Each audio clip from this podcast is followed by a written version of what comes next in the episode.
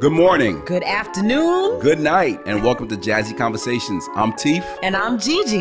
and we're excited to be here. Listen, thanks for checking in.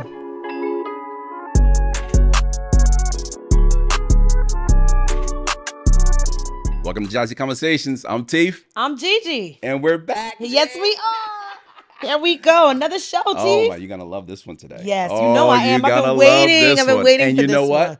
It's What? certain it's certain guests yeah. That I bring on that I'm like, listen, Gigi is gonna. Oh my goodness, she's gonna lose her mind with this one. and this is one of those guests that I know you're gonna go all in. Yeah. So I'm just gonna sit back and I'm gonna let you do your thing. Yeah. I'm Sounds so good? excited. Sounds good, T. All right, Let's so go. I'm just gonna sit over here and say, Gigi, do your thing. Hmm. But before we do that, Hit me with it. I got some questions for you. What you all got? What you All got? right, What you got go. today? Now, Gigi, Yes. Yes, T. I want you to name your very favorite. Think about this for a second. Your favorite cell phone that you've ever had. I want you to name your favorite amusement park. Okay. And I want you to give me, give the world, a TV show that you absolutely loved when you were a kid that no one would think that you watched. Oh. so the, the last one is really easy. I'm gonna blow your mind with it, but I'll go. I'll start with question number one. Give me the So you one. said it was Your favorite cell phone. my favorite cell phone. My favorite cell phone was my first cell phone, and it was a flip phone because phone. that's what we were doing. I think it was a Nokia or something like Nokia, that. yeah. You know, but I was so. I I was. I was so impressed with the technology because you know we didn't grow up with cell phones. I mean, we know how young we look, but you know you we go, came G. from a time with the phone stretched, you know, from the kitchen or down the hall with that cord. So my first cell phone is my favorite, just because it was like having a cell phone in my pocket and having that technology. So that's that's number one. Okay. Um, Teef. The second question, my favorite amusement park. Yeah, favorite amusement park. I'm gonna have to go with Disney World. Ooh. And I and I go with that because as a child I went and, and it was amazing to go and it, it is magical. As an adult, hmm, I'm not crazy about Disney World times you been as an Disney? adult. I've, I've been to Disney, I think four times. Wow. Yeah, like four times, but in my entire life. Four times. Yeah, yeah. Wow, he's making it sound Excuse like I'm me? like I'm a God Rockefeller. yeah, she but yeah, is. probably in my life. But uh, mind you, I have daughters that are uh, very different in age. Okay. So I brought um, my daughter when she, my oldest daughter, when she was really young, and that was magical. Her and my nephew and my sister, we all went, and so just seeing the kids lose their mind, and then I went again when my my youngest daughter was little. And so for me as an adult, seeing how the, the kids lose their mind and like get enraptured in the magic of Disney World. Hold that though. Mm. I'm laughing because my kids are probably watching this saying, "Daddy, only been one time." so you're Listen, making me look bad. Each no no no. Each of my kids only went once. oh, okay. Each of my okay. kids only went once, but there's 13 years between them. Gotcha. So don't Gotcha. don't beat your daddy Uh, up. thank This is you, this G. I had to do you, this. thank I had you, to do thank it like you. that. That's my girl. Um, now the my favorite one of my favorite TV shows from when I was a child that you wouldn't think I liked. Right. I couldn't get enough of Little House on the Prairie. Ah, I love Little House on the. Prairie. Those of you, I, I I know that I got people out there that loved it with me. There was Nellie Oleson who was the bully, and Laura Ingalls who was like the rough, tough girl. I love Little Oh, House on the Prairie. absolutely, I come home, have a snack, fall asleep in the middle of it, but that was my joint. I liked Little House on the Prairie. And I- don't I- tell everybody. I don't think I ever sat down and watched. I know. I mean, of course, I know what it is. I don't think I ever watched one entire episode. I I loved Little House on the Prairie. I love it, G. I'm a love it. sucker for it. I don't some, give me know. some, give All right. Now you your turn. Favorite cell phone, T. my favorite cell phone, I had a BlackBerry. Remember when it- I do remember the? Blackberries, it was like having a computer It was. uh, with the ball. had the whole you key- to- had the whole keyboard, yes. yeah. Not the one with the phone, like, but the one with the Yeah. yeah, the whole keyboard. Yeah, yeah, That was my favorite. My favorite amusement park ever. yeah. Listen to the words. It was called Riverside. Riverside. I know about Riverside. The river. Way listen, more. for those of you who don't know, I gotta, I gotta go. interrupt. Do thing, Riverside is when you go as a couple and you get matching sweatshirts. Right, everybody, you got matching sweatshirts and and like you get it made. Like I'm with you. This is this my after the, that after our senior prom. Yeah. Remember the whole class went to Riverside. yes, yes. So Riverside. uh, Riverside was my favorite amusement park before it became Six Flags. Before it was Six Flags. Riverside. Memories. And my favorite, still, I still go on, on Antenna TV and watch this. Matlock. oh, as a kid, T? Oh, as a kid, Oh, my, my brother and sister are watching me saying, "Yeah, he used to love that show." wow. And Matlock was my favorite, and he always loved hot dogs. And guess what? You love I love, hot a good hot dogs. dogs in the summer on the cookout. Boom, boom, oh boom. Oh my so goodness, you know- Matlock. and we were a- two old people as kids then. Right, You watching Matlock, me watching Little House on the Prairie. and it's perfect because it goes into who's going to be on the scene next. An attorney. That's right. Attorney James Sasso is next, guys. Listen, we got a really good show for you guys. I hope you're ready. You ready? Here we go.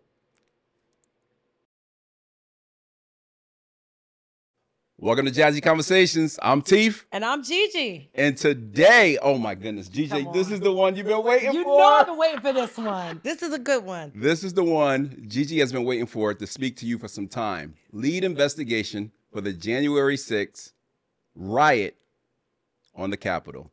Ladies and gentlemen, Attorney James Sasso, welcome to the show. Welcome. Thank you. Definitely not lead. Definitely not lead, but one of the investigative counsel on the team. Okay, So- well, we'll take that. We'll take that too. Um, Gigi's very excited. Yes, I mean, about this one. So she has a lot of questions for you as, as well as I. But before we dive right into that, because we want to get into that, um, we're gonna go. We're gonna go through the process like we do every interview, and uh, we're gonna get a little background, and then um, at that point, I'm gonna tell Gigi, go get him. There we go. Fear Gigi not. can only Fear ask not. about January 6th. Nothing else. Not allowed. Yeah, no, fear not. I'm really more more than anything just really excited to hear your perspective. And so any questions I have is really just wanting to hear more and more the layers of what your experience was. But very he's right. I've been very excited She's to been meet very you. excited. And and you had a question uh, off camera about the schools you guys attended and background and stuff like that. So we can start there. All right. So I, I grew up in Hamden, not New Haven, but you know, close enough. And my mom's been a teacher at Wilbur Cross, Miss Sasso. She's been there since I don't know, 96 or 97 or something when I was young. And she's gonna retire at the end of this year. Oh wow.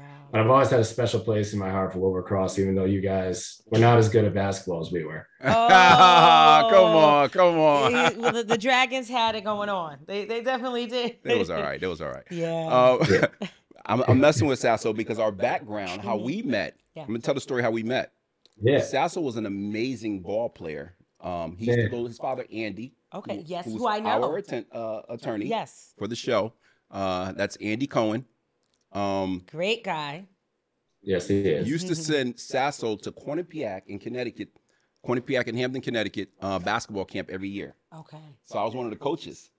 And this guy right here was a standout player, and he knows it. And so I used to pick him up on my team. Now this is crazy because Gigi's been in education for a long time. She's worked in the school system for a All right. long time. And so um, I used to pick him up my on my team, and he would help me win championships there. little Therefore- pudgy white kid. Huh? I was a little pudgy white kid too at Oh, time. you was amazing. You was amazing. But my point of the story is yeah. he went to Hamden High School. He played AAU basketball for me. Yeah. He was amazing. Yeah. And we lost contact. Uh, well, that happens. And Right. guess what? Yeah. I run into Andy, Yeah. his father, Andy Cohen, and he says, Teef, you're going to be so proud of Sass. I said, what? What's going on? He went to Harvard Law and graduated. Oh. And so, look, So, so there's a piece of the story, right? You're, you're a kid in Hamden running around shooting hoops, and you ended up at Harvard Law, right? And there's some pieces in between there. I know you're going to fill in. Absolutely. Not- My nothing point- in between. Go ahead. No, just that. That's it. I was a kid, and then I went to law school. No, so the, so the point of the story that Gigi will really appreciate is as a teacher Yeah. dealing with students, you never know who you're dealing with, You don't. you know? You don't. So the way you treat people, you got to be careful because, you know, hey, look how things happen. That's know? right. That's right. Al- al- Also, there's amazing potential, right? I'm sure that you you exhibited lots of potential, but anyway, as an educator, you you have no idea what somebody's going to birth, what's going to come out of them. so I'm sure your absolutely. teachers back in Hamden are very proud of you. I, I don't know if they even know. They must have said it. We'll see. I mean, Teef was such a great coach, so I had a lot of great mentorship growing up, and it's probably my fault we lost contact. Uh, no, I had no, a, no, no. Oh yeah, I mean, I had a very weird path to law school. Um, Mhm. I wanted to be a chef. So I kind of like, I was still playing basketball throughout high school, loved basketball. Will call myself a very good pickup player, not amazing, you know, just whatever. Um, when that dream faded, I thought I'd become a chef. I got into the Culinary Institute of America uh, th- after high school. CIA. I had a scholarship there, was ready to go. But here's one of those things in life that you just can't Get you a can't predict and you can't figure out how or why it happens. But they had a start date in December of 2007, which is the year I graduated, instead of you know the normal September like other colleges. Mhm. So I had like four months to go visit friends to think about it, and it suddenly hit me that I wanted to go to school and to learn, and I cared about history and I cared about politics and all these things for four years in high school. I was too cool to think about, you know, was just caring about basketball and cooking and thought I'd be like the next Anthony Bourdain or something like that. and uh, I ended up taking a year off and reapplied to colleges, took it a little more seriously. Mhm. Went to Boston College, which I think You went to uh, BC for undergrad? went to BC for undergrad. Okay. Yeah. And so at this point, my- Mike, you had foregone CIA. You had been admitted but did not go. I see. Yeah, I turned it down. So it, it was like, I don't know, probably October, November. Mhm. I was actually going to go with my best friend in high school at the time, but he backed out for personal reasons. And then I just called them up and said, sorry, you know, I can always go back to cooking. I can't always go back to learning in the same, it's not as easy. You know, you can't mhm. be an undergrad when you're 25. You Mhm. could go back and learn how to cook, but it's not the same as being a freshman in college. Right, right, So- right. Absolutely. Wow. Okay, so so you go to BC. Yeah. You major in what at BC? I was a history poli sci double major. Okay. Uh, and this is where like I finally let myself care about school. I'd never never studied for a test in my life and then just decided to put myself like to the grindstone. I had a lot of really smart people around me were really challenging me, professors who were great. Uh, did I did better than I ever expected I could Mhm. do there. And uh, I loved the relationships I made with professors and thought, wow, that's like a you know really cool job. You get to write, you get to read, you get to teach. You guys are both you know education people. You understand. My mom's a Mhm. teacher. My dad thought about being a teacher for a little while. Uh, it's just a great thing to do. It's a great job. It's underappreciated. And my original plan after uh, undergrad was to work for a couple years and then go find my way to becoming a professor. Okay. Mm, mhm. Yeah, So when that you didn't happen either. when you when you picked um you said poli sci and uh, history did Yeah. you have a plan in mind or were these just subjects of interest it's interesting this was as a freshman or a sophomore i imagine at that point yeah, fr- freshman, I picked history just because I was interested in history. yeah Uh, another one of my best friends from childhood, he actually my neighbor, he was a senior at BC at the time, and he was a poli sci major. So like hanging out with him freshman year, uh, and after now looking back on it, it's kind of obvious. My parents are very into politics. All we did at dinner table, mm-hmm. they're divorced, so but even both houses, all we would do is talk about politics. My neighbor's into politics, so he and I would talk about politics all the time yeah you know, I can look back now and say that was obvious, but it wasn't until the end of freshman year that I picked that major up too. And I hadn't, even then, I had no worldly clue what I was going to do. Well at that point we were 17 16 17 18 years old we don't Twenty- know what, 20, what we're doing right this some things made sense they fell into place thank goodness but it's hard to know at that Yeah, age right Absolutely. Yeah, it's Great. impossible. I, I think like looking, I mean, I just haven't known much about my path except what I'm doing in front of me and what I can keep doing to be successful at that time. right And that's something that I think a lot of people forget. And I've heard this advice, you know, do the job you are doing right now well and stop worrying about the future job that you might have Mhm. because if you don't do what you're doing well, you're not going to get there. right So I, I tried as hard as I could not to think too hard about where my life would go. right Okay. To my benefit and to my probably a little bit of detriment, there are many more people who are much more single minded, single planned, and they will get whatever goal they want. And I'm sort of scattershot. I'm like, oh, that all of that sounds really cool. and that's what I was as an undergrad. wow. So, Sass, once you graduate, what's the next step? You graduate from BC. Yeah, uh, I worked at a law firm in Boston for two years, Okay. and that's an, another accident of my life that worked out well for me. This is a law firm that had offices in Boston, New York, and DC, and they took undergrads to who are thinking about law school. Mhm. And just at that time, I was thinking about you know grad school. I didn't know PhD. I didn't know law school. I didn't know what. I knew I wanted to be a professor. I didn't know which one of those two I would go. Uh, and I wanted to be in the DC office because I like politics, or the New York office because my parents are New Yorkers and I'm a giant New York Knicks fan, Giants fan. I love the city. I spent my childhood going to New York, not Boston. So I was like, get me out of Boston. hmm Their home office is Boston. They wanted me there. So they, you know, that's where I was. Ended up meeting my wife, Caitlin, uh, a year into it because she worked with my Hey, roommate. Caitlin, how you doing, Caitlin? I don't know if she can hear. You. She's working out. Um, so that I mean, like another thing that outside of my control, but it, you know, it was great. Uh, and from there, ended up applying to grad school. So I had a close professor at BC, Ken Kersch. He ends up listening. Great guy. Came to our wedding. Love him as a friend. Uh, he is a JD, a lawyer, and a PhD. Uh, and he did uh, law school first, was a lawyer for a bit, then got his PhD because he hated corporate law and wanted to teach. And he's a great teacher. So we're all thankful for that.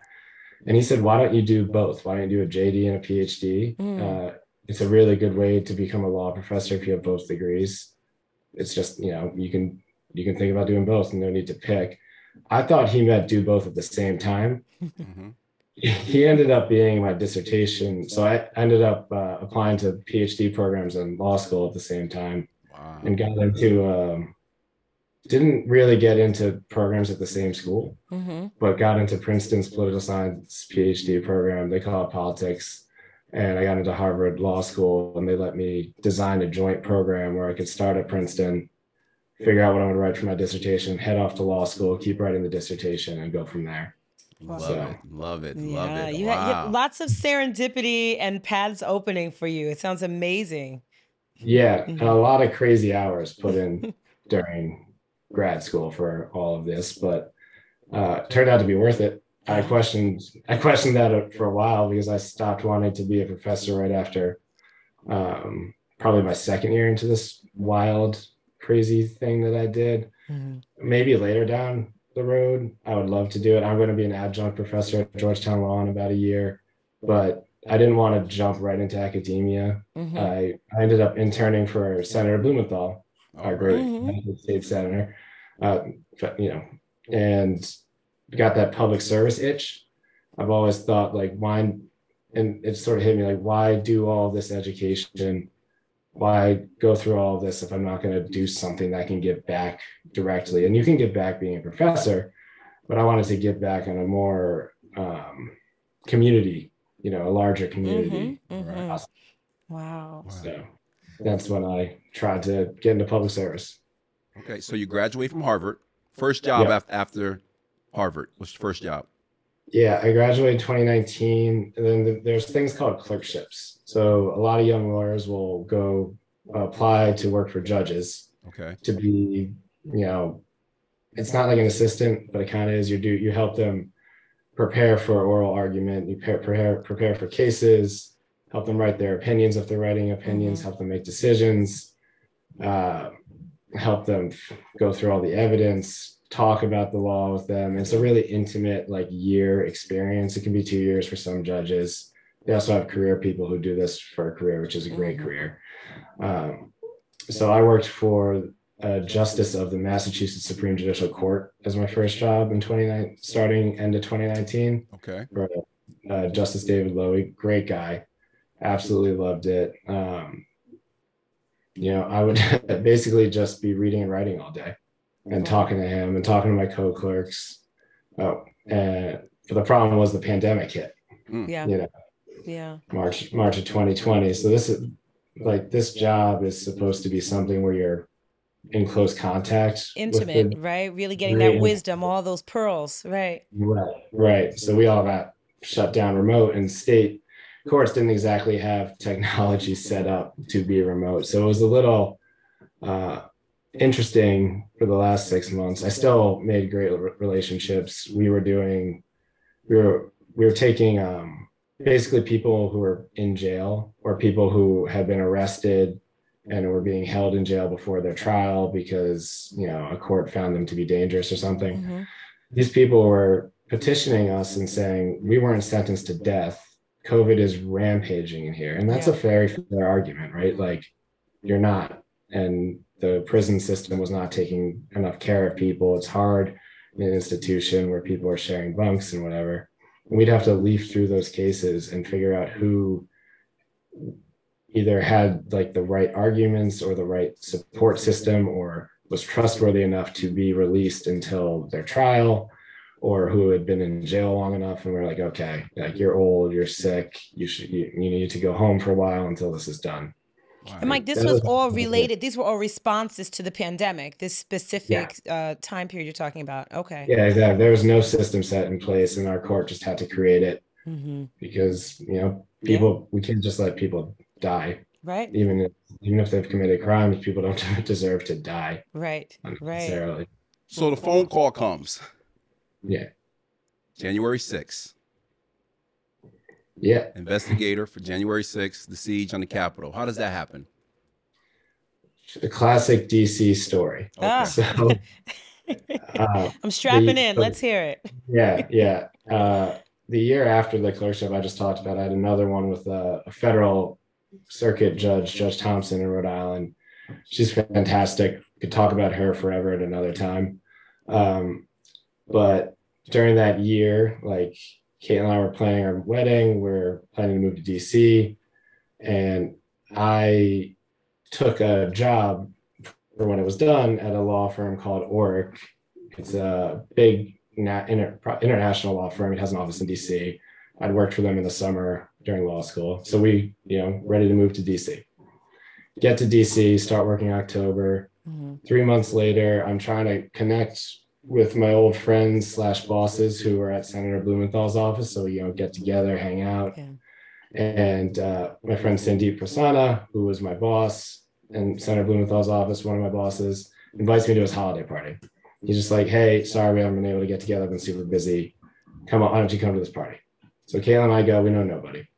We're, we're hanging out, talking to him. And I thought he was working at the Department of Justice, which is like the job he had before he joined the January 6th committee. Mm-hmm. And he's like, no, I'm on the January 6th committee. And I'm like, wow. So we talk about that, you know, meet some other people, have a great night. And on the way out, he says, Hey, uh, we're going to be hiring. We need people. Like, give me your resume. Wow. So, gave him a resume, had three back to back interviews the three days before Christmas, and got the call like January 3rd or January 4th. Wow. I, I mean, like, mind blown because absolutely. yeah most of the people they hired had many years of prosec- like being prosecutors or investigators right. at big law firms. And here i am like two and two and a half years not even out of law school. What do you like, credit that to? Why do you why do you think you were selected to do this important work? Definitely partially because sandeep vouched for me. So this is another one of those instances. If you do a job well at the That's time, right. you never know what's going to lead to later. Well, he vouched um, for you because you did good work. Absolutely. Right. right. So, yeah. When I was an intern, I did good work. Uh, he, you know, we stayed in touch. That's always another thing young people should do: stay in touch with your mentors. Sorry, Teef. uh, yeah, and you know, I think partially it's the the political science background I have. Mm-hmm. So I was able. I studied polarization as part of my dissertation. It was a big mm, theme. Mm-hmm. Basically, ended my dissertation talking about the riot and talking about the threats that this poses, um, how bad it is that we've come to a place where people distrust each other and distrust their mm-hmm. government so much that they're willing to storm the Capitol because a guy tells them a bunch of lies. Mm-hmm. Uh, so that story that I was getting to tell during the interview, I think, plus I'm an obviously eager person. I wanted this job. Like I've of, of all the ways I thought I could help impact the country, I want like this was one of the biggest ones. So mm-hmm. I think they saw. I think my boss, my eventual bosses saw that in the interviews that I had. Did, did I hear you correctly that you studied in undergrad polarization when you were studying political science? Undergrad and at my PhD program. Wow. Oh, so oh, oh, that's what you did your doctoral work and okay. Yeah, Because this was this was ripe ground for that, for polarization. You tons Yeah. of research and material to to get that going. That's Yeah, amazing. 50, 50 years of what political scientists call constitutional rot and democratic uh, weakening, basically, Yeah.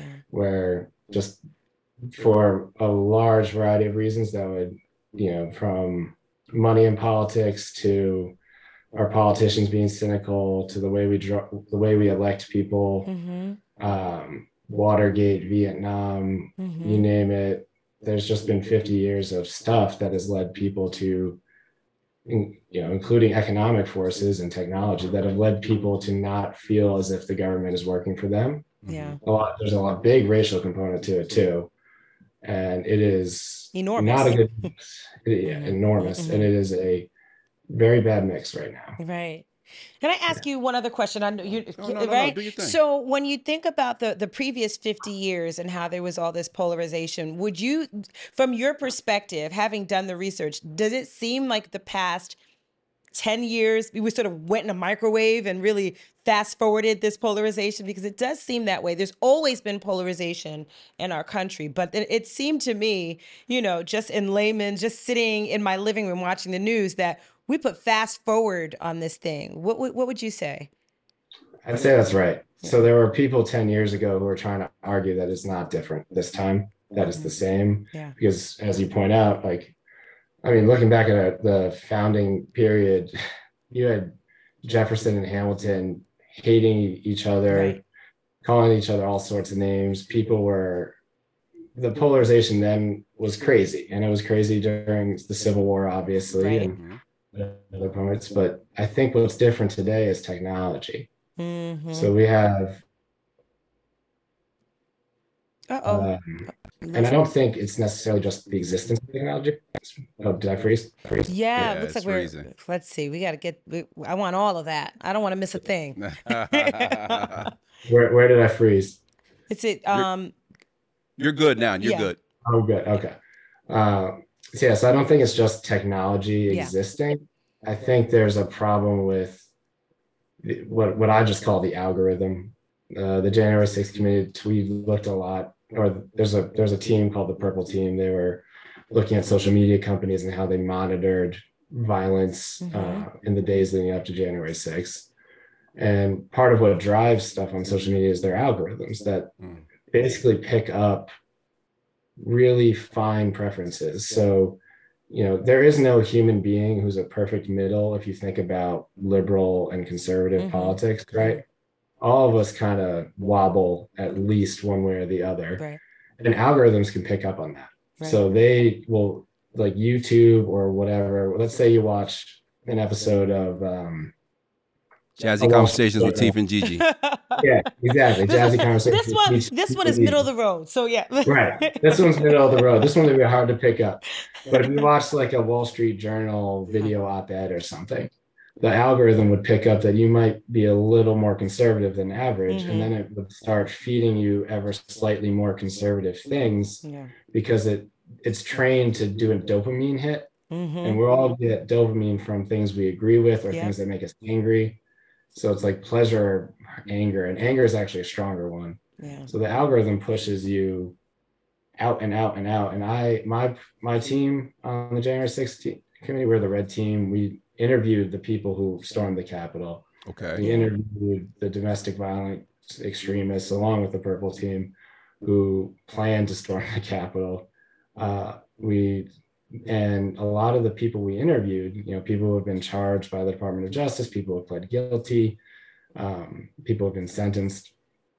A lot of them talked about how in the pandemic they lost their jobs and they went on YouTube or Google or whatever, and 10 hours later they believe in QAnon conspiracy theories Mhm. because that's what they're watching. And Facebook reinforces it. That's what they see being posted. mm-hmm. You know, if you had a slight, even a slight inclination against vaccines, you might get then start getting posts about fake elections because it's the same dopamine hit according to the algorithm, and then suddenly you're you're down that track too. Right. Wow. And then we're extremely polarized. You don't even hear points of view that are different from your own, right? When you went through this algorithm, I have I have a brother that we we like to call a, uh, a a conspiracy theorist, but he's not. I mean, he's been talking about this sort of thing. That's what we talk about at Thanksgiving, Mike. Yeah, it's yeah. like you can't Oh, get a good. differing opinion because you watch one channel for the news, you do a certain kind of search, and you just keep getting reinforced with the same train of thought. So I think you're you're absolutely right. It's just so much polarization. This was inevitable in some Right. in some form or fashion. Maybe not the way it did, but this was inevitable. I And it's it. harder harder with technology for people to tell fact from fiction. And I'm Mm, not exactly sure why that is, but it is. Yeah. Uh, and the bubbles, everyone's always had a bubble. We've always had bubbles, like totally natural to have bubbles. But if if you live your world in this a bubble defined by a computer versus a bubble defined by what's available to your community and what you can go out Mhm. and get and what you can go out and read and what you can yourself choose, uh, it's a lot more dangerous. yeah. And So think Sass, tell me, um, tell me a success story by you working on January 6th, something positive that came out of it for you. For Um, me, well, personally, it was learning that I could uh, lead a big team on a huge project. Yeah. So yeah. I started in January. We finished, you know, we had our hearings over the summer, which were wild, crazy time. uh, by the fall, we were wrapping up our investigation. We were writing the report, and writing the report ended up being like 800 and something pages with 4,000 footnotes okay. to do that, you need to also fact check everything we put in the report. Yeah. You need to make sure that the writing is tight. You need to make sure we're not overstating our case, especially because this is going to be so scrutinized. We don't want to be out there saying things that we didn't learn from our investigation or that are not backed up by facts, like especially given how sensitive this was.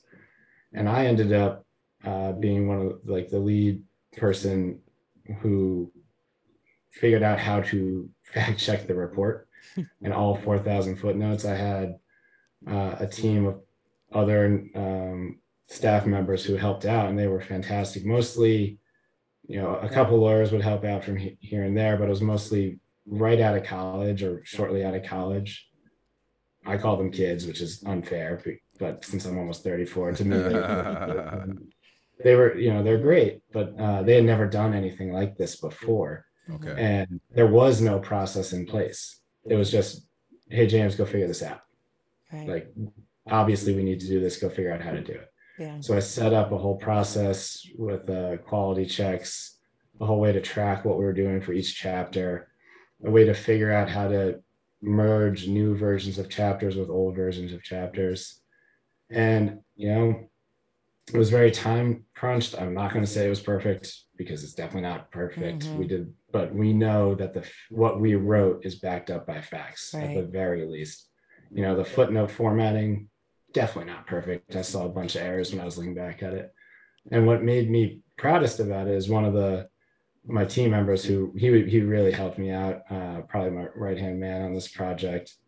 At, at one point, we were kind of complaining about the some of the chaos that can come with Congress. It's just natural.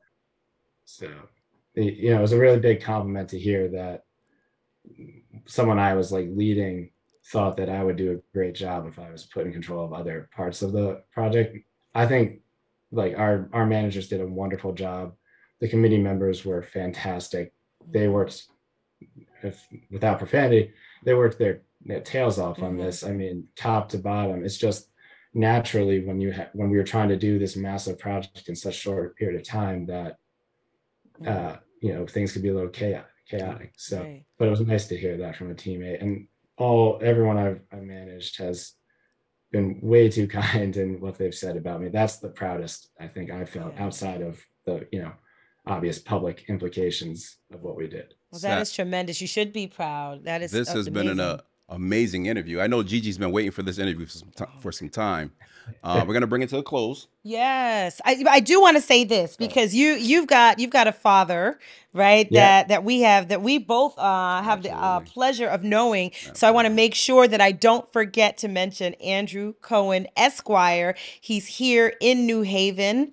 Um, he has a boutique and highly selective law practice um, for employment law. And so he can be reached at Andrew at andrewacohenlaw.com. Don't forget the middle initial, Mm, Andrew A. Cohen Law uh, dot com. Um, an amazing attorney here in New Haven. And Gigi Yes. left out the most important part. He just happened to be our attorney for the show. Yes, he is. Great so guy. we appreciate that. and the apple doesn't fall far from the tree. What a pleasure! I want more time. I'm I'm I'm gonna pick it for more time. So many things I'm- I want to talk here. about. I'm I'm fun employed right now until next month, so I'm taking a little break. I, you you could have all the time you Oh, want. I love that. Sass, we got a very important question to ask you, though. All right. Yes. You you listen to a lot of podcasts, right? I do. All right. So here's the question. And you better get it right. There you You've go. studied. You know how to answer questions correctly. Okay, here we I'm go. getting I'm getting kind of sweaty in here. There you Here know. we go. Here we go. Yes. Top three podcasts. Well, number one, There Jazzy Conversations with Ah. T. There it is. Come on, give it to me. Ah, there it is. We love it. We love it. You get two Yeah. more now. Okay. Yes. Now the we'll hear about the others. Yes. Two more. I'm gonna put aside NPR podcasts because I consider them still radio shows because I'm old enough to remember just listening to them on Just the radio. NPR radio, right? Yeah. um, there's a you know very funny barstool sports podcast called Pardon My Take. It's these these guys are just like completely ironic the whole time about how little they know about sports and how ridiculous it is that they're the number one sports podcast. It's very funny. Um, and then the you know another one that I listen to all the time. See if it's basketball. There you go. Uh, There you go. Back to his roots. There you go. I, I love it. Uh, I can't get enough of it. There's there's a ton of other ones. I've been listening to Ultra by uh, uh, what's her name, Rachel Maddow. Um, Oh yeah, Okay, yeah, yeah. she's sharp. uh, Yeah. Mhm. If you're interested in January 6th, you, you should listen to it. It's about Nazi collaborators in the U.S. government in the 1930s and 40s wow. who were trying to establish a Nazi regime here. Mhm. and you listen to it, you're like, wait a second, is she is is Rachel Maddow talking about January 6th or is she talking about Uh, 1940? Right. Wow. That's good. And, and um, you know, I, I'll give you a million podcasts. Another funny one's called Bananas. Um, my my wife Caitlin put me onto it. It's these two friends who are a writer and an actor, comedian, and they just tell s- silly news stories. And it's a mm-hmm. good way like to turn your brain off after a crazy day. I like that. I like I like ways to turn my brain off a little bit. well, Sass, on behalf of Gigi and I, Yeah. welcome to Jazzy Conversations. I'm Teef. I'm Gigi. Thank you so much for coming on. We had a great time. We truly appreciate you. This is wonderful. Thank you both so much. Thank you so great, much. Great podcast. Thank you. Take care. Thanks, Sass. We'll talk soon. All right. Bye bye. Oh, gee, that was great. Gee, That was your he's boy. amazing. Thank you. Oh, Listen, we have to get him back on. I feel like I You say guys hear that it, after right? You every hear it? interview, right? Like every interview is such a good one, but I really he I think he has so much more to even talk about his story even becoming an attorney. And I think it's inspiring because he didn't know that's where he was uh, going to end up. I love his Gee, story. I, I love this Yeah. because when I picked them, I knew you were gonna go. I knew Oh, it. It's certain ones that I know is gonna make you go, "Oh my god!" I, and this one, me. I told you before you went on, on camera. I said, Yeah. "Gee, go do your thing." I didn't know you coached him though. Oh yeah. Look yeah, at that. He's full of surprises, this guy. That's my girl. Listen, G, we Yeah. did another show, yeah, another one. and uh, next week we have an amazing guest coming on again. Yeah. And listen, Y'all got to tune in. you know what in. we got to do though. This is very important. hmm Let's give props to who needs to be given props to. Sure. Uh, we've had a lot of success within a month. Yes. Yeah. So, um, uh, our team is amazing. Listen, our team in Connecticut, we thank you so much for being Mhm. there for Gigi and I. Seriously, That's right. I mean, amazing. You guys are always there for us. Whatever we ask, whatever we need, you guys take care of. Gigi has family. I do. I've got fit. Listen, I I my, my I have family checking in from Elma and Queens, New York. I have family in Orlando, Florida checking out. Listen, my cousin Vito was one of the first subscribers. So Vito, if you're listening, get your friends to subscribe. Um, but yeah, we got people I it, I all love it. over that are checking in. So it's four people that I definitely want to give a shout out to.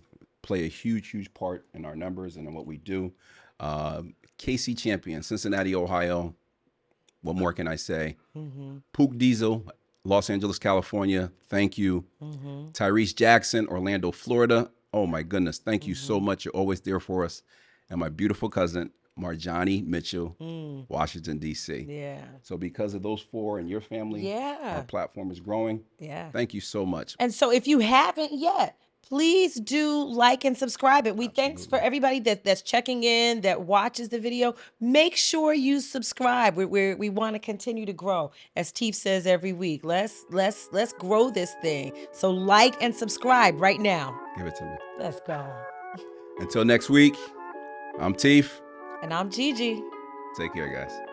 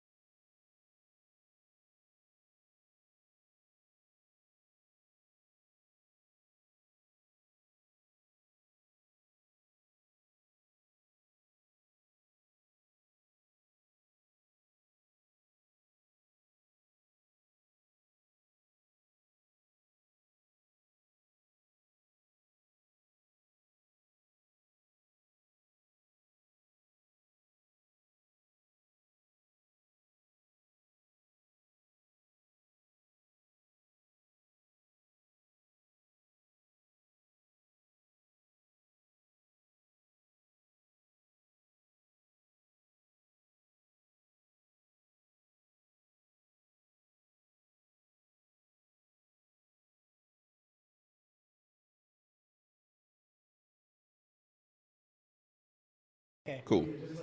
All right. Okay. Welcome to Jazzy Conversations. I'm Teef. I'm Gigi. And G, we have seven episodes in already. Can you believe that already? Crazy, G. Yeah. And it's been so much fun. Give it to me. Listen, I'm Listen. having a good time, T. Let the people know we have so many people lined up for you. Go ahead. No, the roster is amazing. Teef is doing his job. I mean, he's reaching out to the West Coast. Listen, Love and Basketball. If you've seen it, you're gonna want to check in. Oh my goodness. Everyone's seen Love and Basketball. And when she hits this airway, people are gonna be like, oh my goodness. I'm not gonna tell you who it is. You have to tune in. But we have some politicians, some right. celebrities, some, Some community attorneys. activists, attorneys, musicians, coaches. I mean, we hit it across the board. Yeah. And please, be honest. It's not me, it's you as well. You've called your people in, I've called my people in, and they are coming every Wednesday night at 6. Yeah. Listen, this is Jazzy Conversations. I'm Teef. I'm Gigi. Well, give it to me then. Come on now, subscribe. Have a good one. Good? we get those sweaters, G? yes.